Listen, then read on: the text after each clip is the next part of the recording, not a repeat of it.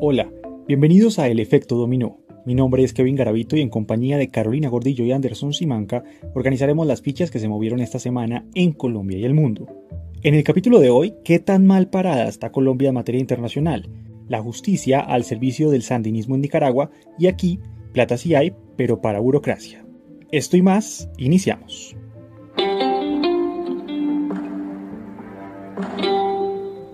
Hola a todos. Una semana más de paro en Colombia, más asesinatos, más violaciones de derechos humanos, más agresiones contra la fuerza pública.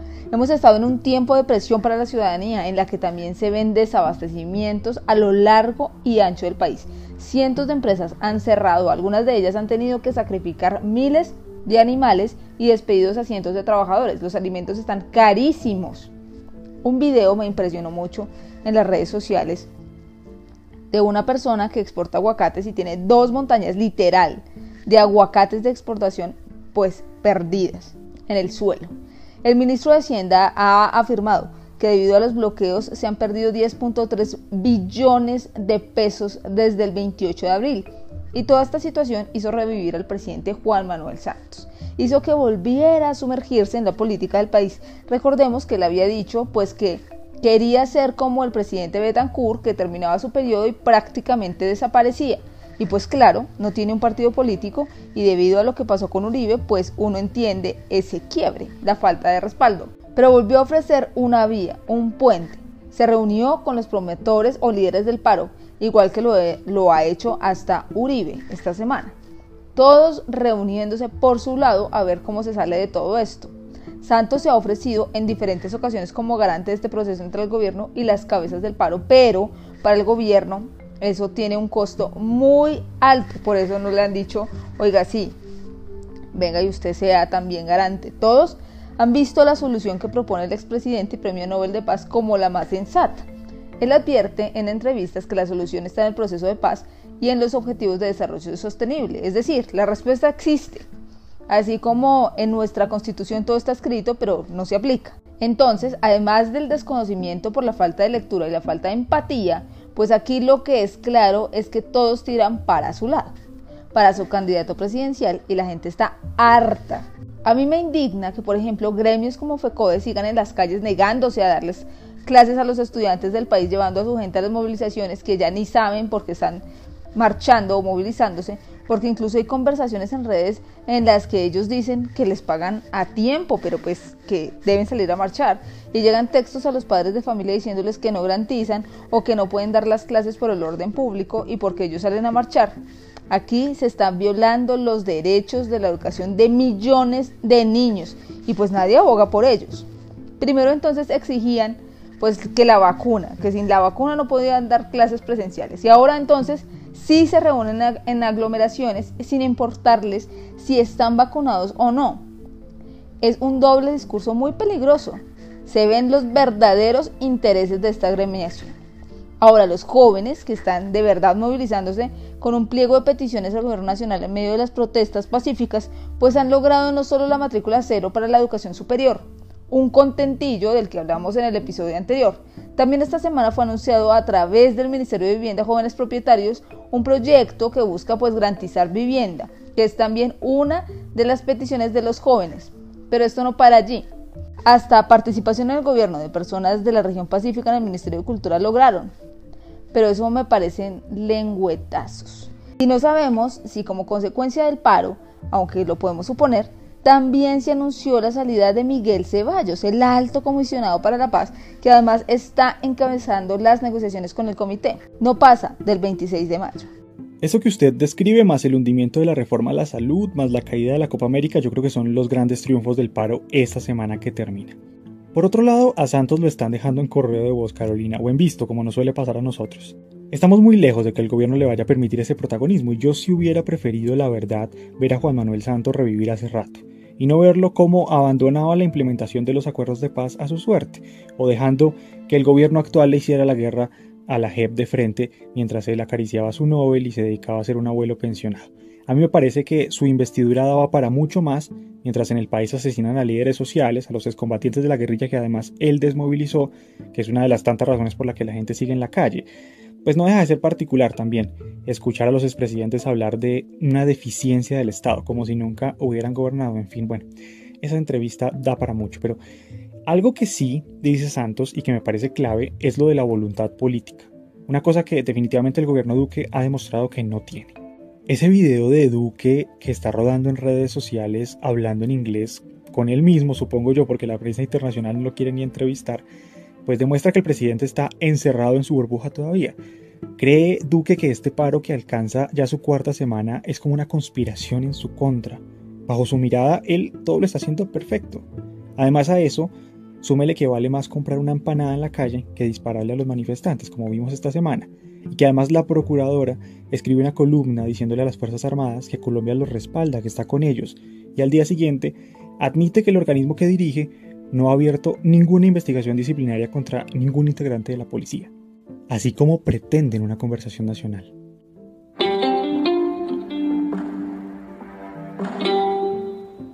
El nombramiento de Marta Lucía Ramírez como nueva canciller en reemplazo de Claudia Blum pone sobre la mesa un tema cuando menos preocupante. El país parece no tener un norte en materia de política exterior todos los años trabajados por los anteriores gobiernos para que Colombia se viera como un país emergente, ¿no? Y no como uno problemático, pues parece que se desvanece. Por lo menos en mi concepto, desde la posesión del gobierno actual, hemos visto cómo el país empieza a quedar completamente aislado. Su rechazo a implementar los acuerdos de paz, su estrategia casi que trágico-cómica con Juan Guaidó, o que además se ha metido de manera deliberada en las elecciones de otros países dándole la espalda a varios latinoamericanos, o que hoy más que nunca se puede ver como algunos de sus representantes diplomáticos ni siquiera hablan inglés y esos puestos pues son los que están ahí para pagar favores políticos. Todo esto, toda esta suma puede dar una idea de lo que hoy nos tiene en esta encrucijada. En el contexto del paro, por lo menos, no hemos visto ni un solo respaldo de ningún país, de ningún gobierno hacia el presidente Duque. Al contrario, sí, hemos visto muchos llamados para que respeten los derechos humanos. La pregunta es entonces cuál va a ser el papel de la vicepresidenta en ese nuevo cargo. Una pena que sea una embarrada tras otra, que no le atinen a una, pues parece que el papel de la vicepresidenta es dejar a Colombia mal parada a nivel internacional porque en la columna que escribió en el tiempo, lo primero que dice es que el proceso de paz es el culpable de esas movilizaciones molestas para ella y recordemos que el proceso de paz obviamente fue el que le abrió las puertas a nivel internacional a Colombia y que de esto nos hemos beneficiado, porque ha crecido incluso el turismo y ya no nos ven con otros ojos. Han quitado las etiquetas de estigmatización sobre nuestro país y el que ella mencione que este proceso de paz es el responsable de todo lo que está pasando actualmente, pues deja muy mal parado Colombia, no solamente a la vicepresidenta. Pero ella no es la única que está trabajando para que el país sea aislado. El ministro de Defensa dijo esta semana en un medio español y en otro nacional que Rusia y Venezuela están en medio de una escalada a través de Internet contra Colombia con ataques cibernéticos y con movilizaciones. No sabemos o no tenemos información de las pruebas que el ministerio o la inteligencia tenga al respecto, pero lo que sí es claro es la molestia de Rusia frente a estas declaraciones y un rechazo a estas. Pero lo peor es que no se dan cuenta la afectación para el país respecto a esto, porque incluso la profesora Sandra Borda recordó que Rusia está en el Consejo de Seguridad de Naciones Unidas y cada tanto toman decisiones cruciales para Colombia. ¿En conciencia? Tal vez. Y respecto a este tema, el de cómo está parada hoy Colombia a nivel internacional y si ha retrocedido en materia de política exterior, le preguntamos a Laura Gil, politóloga e internacionalista, y esto fue lo que nos explicó. En los últimos 30 años Colombia nunca estuvo así de aislada. Eh, yo no recuerdo una, un periodo donde se acumularan las condenas de gobiernos y sociedad civil internacional, organizaciones internacionales, una tras otra, una tras otra, una tras otra, como hoy. No lo recuerdo. Ni siquiera cuando eh, el presidente Samper tuvo su crisis, estuvimos así de aislados, porque recordemos que en aquel momento el movimiento de no alineados jugó un papel muy importante para sostener a Colombia, mientras eh, Estados Unidos y algunos de sus aliados la aislaban. Este fenómeno que está pasando ahora es una cosa única, ha destruido ha destruido unos esfuerzos muy grandes em, que se construyeron cabalgando en el goodwill, en la buena recepción que tuvo la negociación de paz y luego la firma del acuerdo a nivel internacional. A través de em, ese cambio de tono en las relaciones, el gobierno anterior fue sumamente hábil para poder aprovechar ese nuevo escenario en otros campos. Es decir, las relaciones internacionales no son unidimensionales uno crea escenarios, uno va creando ambientes y a partir de eso se pueden mover los intereses nacionales de Colombia. Por ejemplo, con el gobierno anterior le digo algo muy práctico, muy importante para los colombianos, eh, para la clase media colombiana, las visas. Colombia tuvo como nunca un, em, un, escenario donde se le iba quitando el requerimiento de visas en muchísimos países una cosa que no se había podido hacer por el estigma del narcotráfico durante décadas. Otro escenario, por ejemplo, la Alianza del Pacífico. Ese escenario que había creado el acuerdo de paz, Santos fue muy hábil para aprovecharlo en favor de Colombia. Todo eso se desmoronó. No es que se está desmoronando, ya se desmoronó. Estamos empezando de cero. Somos hoy en día la estrella negra del el sistema internacional. Miren, ni Nicaragua ni Venezuela están tan aislados como estamos hoy nosotros, porque ellos hicieron de la ideología el eje de su política exterior y ahí este, por lo menos ellos tienen el apoyo de sus aliados ideológicos. Nosotros hemos perdido todo. Palabras mayores y preocupantes. Justamente sobre este tema de cómo calificar a Colombia, hoy en la escena internacional le consultamos también a Rafael Piñeros, profesor de política exterior. Aquí su voz. Particularmente se han cerrado canales que se habían abierto en el pasado alrededor de diplomacia cultural, de diplomacia científica, de diplomacia comercial. Es decir, este gobierno ha tenido particularmente un énfasis muy cerrado en materia de política exterior. Asimismo, la comunidad internacional ha venido criticando con fuerza y vehemencia el hecho de no defender con ahínco el acuerdo de paz. Para los países donantes, para los eh, aliados más cercanos de Colombia, el proceso de paz se ha convertido en un elemento fundamental. Buscan defenderlo, buscan protegerlo, y en ese sentido, más que una relación cordial, ha habido tensiones entre lo que la comunidad internacional espera que haga el país o el gobierno en particular y, lo que, eh, y las acciones del gobierno y las acciones que el gobierno ha venido tomando. Asimismo, yo creo que eh, en materia de imagen es difícil para la comunidad internacional entender cómo ha habido una oposición tan fuerte a la paz.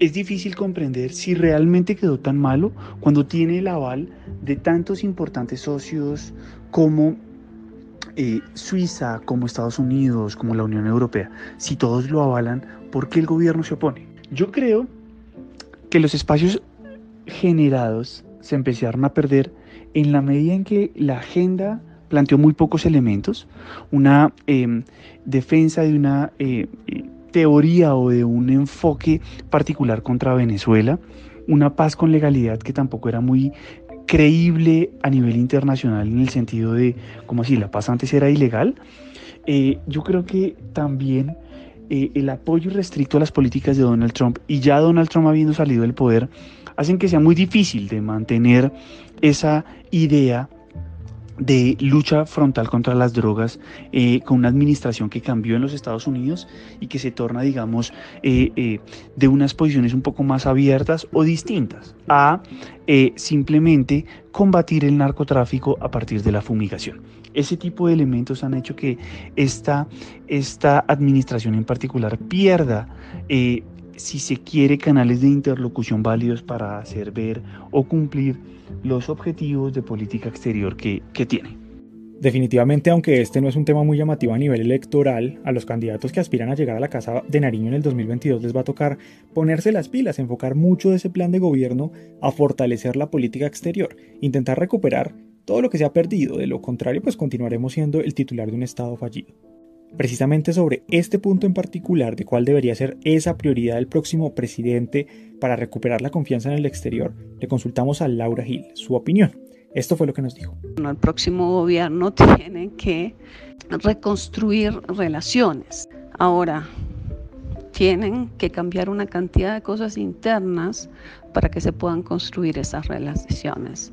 Mientras siga habiendo policías en la calle abusando de ciudadanos, va a ser muy difícil reconstruir. Estamos en un escenario muy distinto al que estábamos en unas décadas atrás.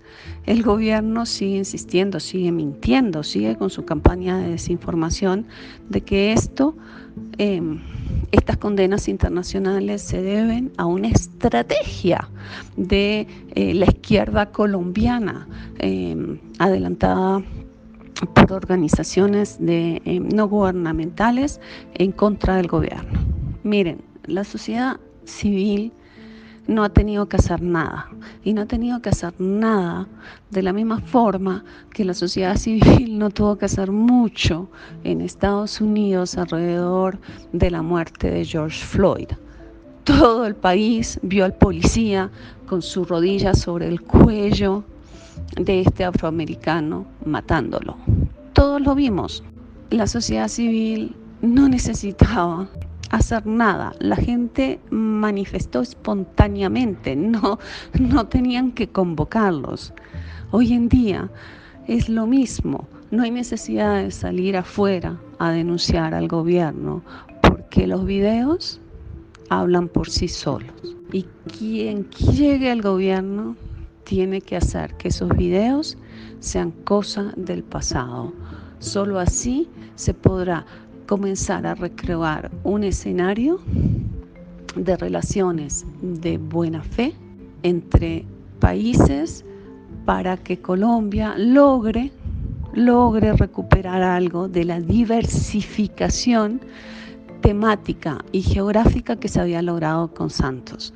Hoy en día estamos con la agenda renarcotizada, resecuritizada y me temo, mi gran miedo es que caigamos también en la agenda de la democracia. Así como vamos, yo creo que puede haber un quebrantamiento democrático de tal magnitud que nos ponga en, el ámbito de la Carta Interamericana, de la Carta Democrática Interamericana. Así de graves son las cosas hoy. Y adicional a lo expuesto por Laura Gil, la visión que tiene la comunidad internacional respecto a los derechos humanos en el país, el profesor Piñeros enumera otras prioridades que debería tener el próximo gobierno en esta materia. La prioridad para la administración que llegue debería, debería, pasar por recomponer las relaciones que se han visto afectadas, especialmente con Venezuela. Venezuela, independientemente de quién esté en el poder allá o acá, debería ser una prioridad porque sigue siendo nuestro país vecino, sigue siendo nuestro país hermano y debería haber un cambio estructural en la forma en la que nos relacionamos con ese país. Muchas de las dificultades que tiene Colombia pasan por Venezuela, por ser un causante, contribuyente o sencillamente para aliviar un poco la situación humanitaria que se vive en nuestro país. Otro elemento que sin duda alguna será importante será ampliar, profundizar, mantener buenas relaciones con la región de Asia-Pacífico, región que no solo por la pandemia, sino también tal vez por falta de interés y de visión, esta administración ha dejado un poco de lado. Si bien es cierto que el presidente Iván Duque fue a la República Popular China, también es verdad que se espera una mejor interacción, se espera una mayor interacción con los países de esa zona y de esa región. Razón por la cual esa debería ser otra prioridad. Ampliar los canales de intermediación alrededor de diplomacia pública, alrededor de diplomacia científica, alrededor de diplomacia cultural, que son espacios en los cuales el país puede tener una, una ventaja significativamente importante. Yo creo que esas deberían ser las prioridades. El desconocimiento del contexto internacional y de la importancia que tiene para nuestro país, aparte el desconocimiento de lo que realmente pasa al interior es muy grave porque nos lleva a aislarlos como ya lo explicábamos anteriormente. Eso tiene graves costos políticos, trae un retroceso respecto a ese campo que había ganado Colombia durante años. Esa postura que hemos tenido como aliados entre comillas de Estados Unidos en la región también ha estado en juego respecto a esas movilizaciones y al manejo que se le ha dado al desgobierno y esa publicidad negativa de violadores de derechos humanos. Nosotros podríamos hacer algo desde la sociedad civil para que los funcionarios públicos no afecten más la imagen de Colombia a nivel internacional.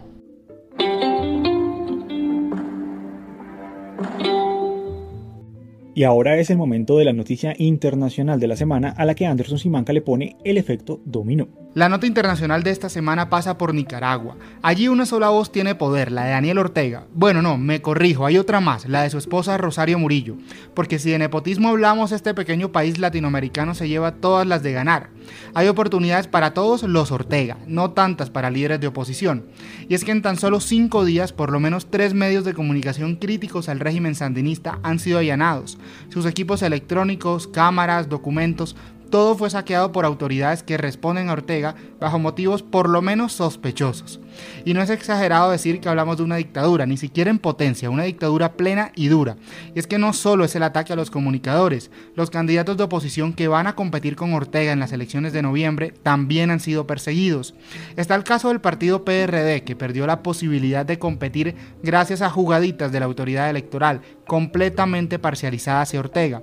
Luego viene el caso de Cristina Chamorro, quien sorprendentemente fue acusada de lavado de dinero apenas su nombre comenzó a ganar fuerza y además dos candidatos permanecen encerrados en sus domicilios sin poder salir por una orden judicial. Toda una trama de desprestigio. Y como aquí todo hay que decirlo, más allá de las investigaciones, esta oposición comete un error a lo venezolano. No es capaz de unirse. Ellos mismos dan fuerza al régimen porque en cada intento de diálogo fracasan en esa posibilidad de ir como bloque a la cita electoral. Es decir, se convierten en sus propios verdugos. ¿Qué puede sacar a Nicaragua del abismo? La respuesta, si la buscan en el exterior, tampoco parece fácil. La comunidad internacional en su conjunto ha demostrado que poco le importa la situación. Uno se pregunta si será que el país no tiene ningún interés económico que ofrecer. La administración de Joe Biden ha hecho uno que otro movimiento tímido llamando a estar pendiente de los comicios, pero todo parece insuficiente en medio del hambre y la horrible gestión de la pandemia que se ha mantenido. La gente necesita menos pronunciamientos y más soluciones. El problema es crítico, es urgente.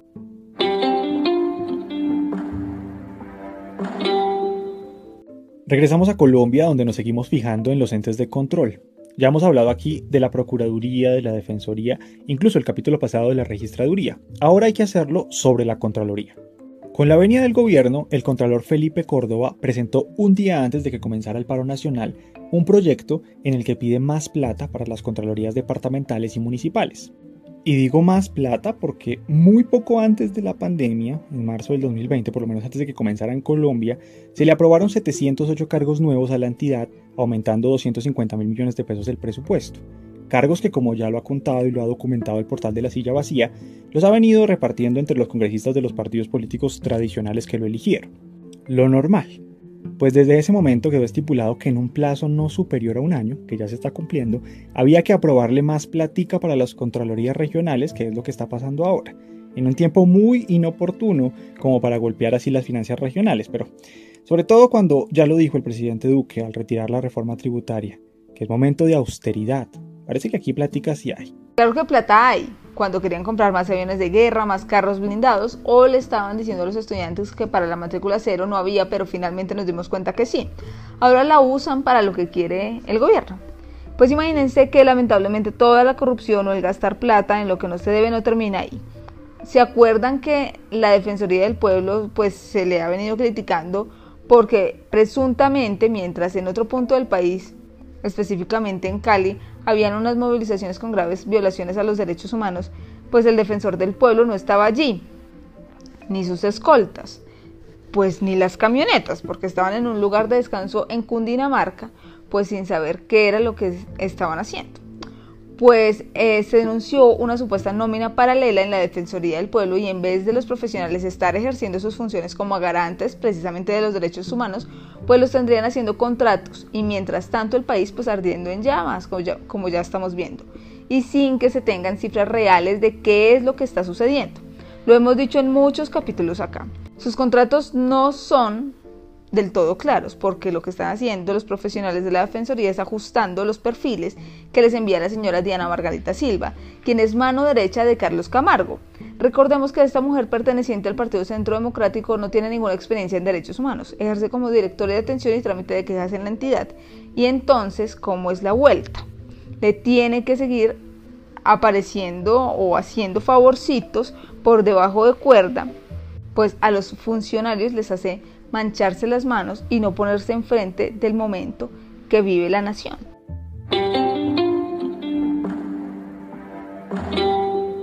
No, pero venga Carolina, y como empezamos tristes no podemos terminar así. Acá también hay espacio para el humor. ¿Vio usted que la coalición de la esperanza se está dando un tiempo con los verdes? No eres tú, soy yo.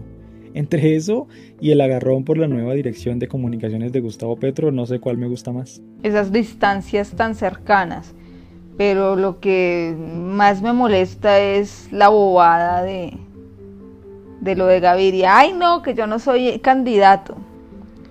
En fin, todo lo que se está moviendo en torno a esas próximas elecciones. Y así llegamos al final de este capítulo. Nos encontramos el próximo fin de semana. Pueden seguirnos a través de arroba efecto dominó col. Esto fue el efecto dominó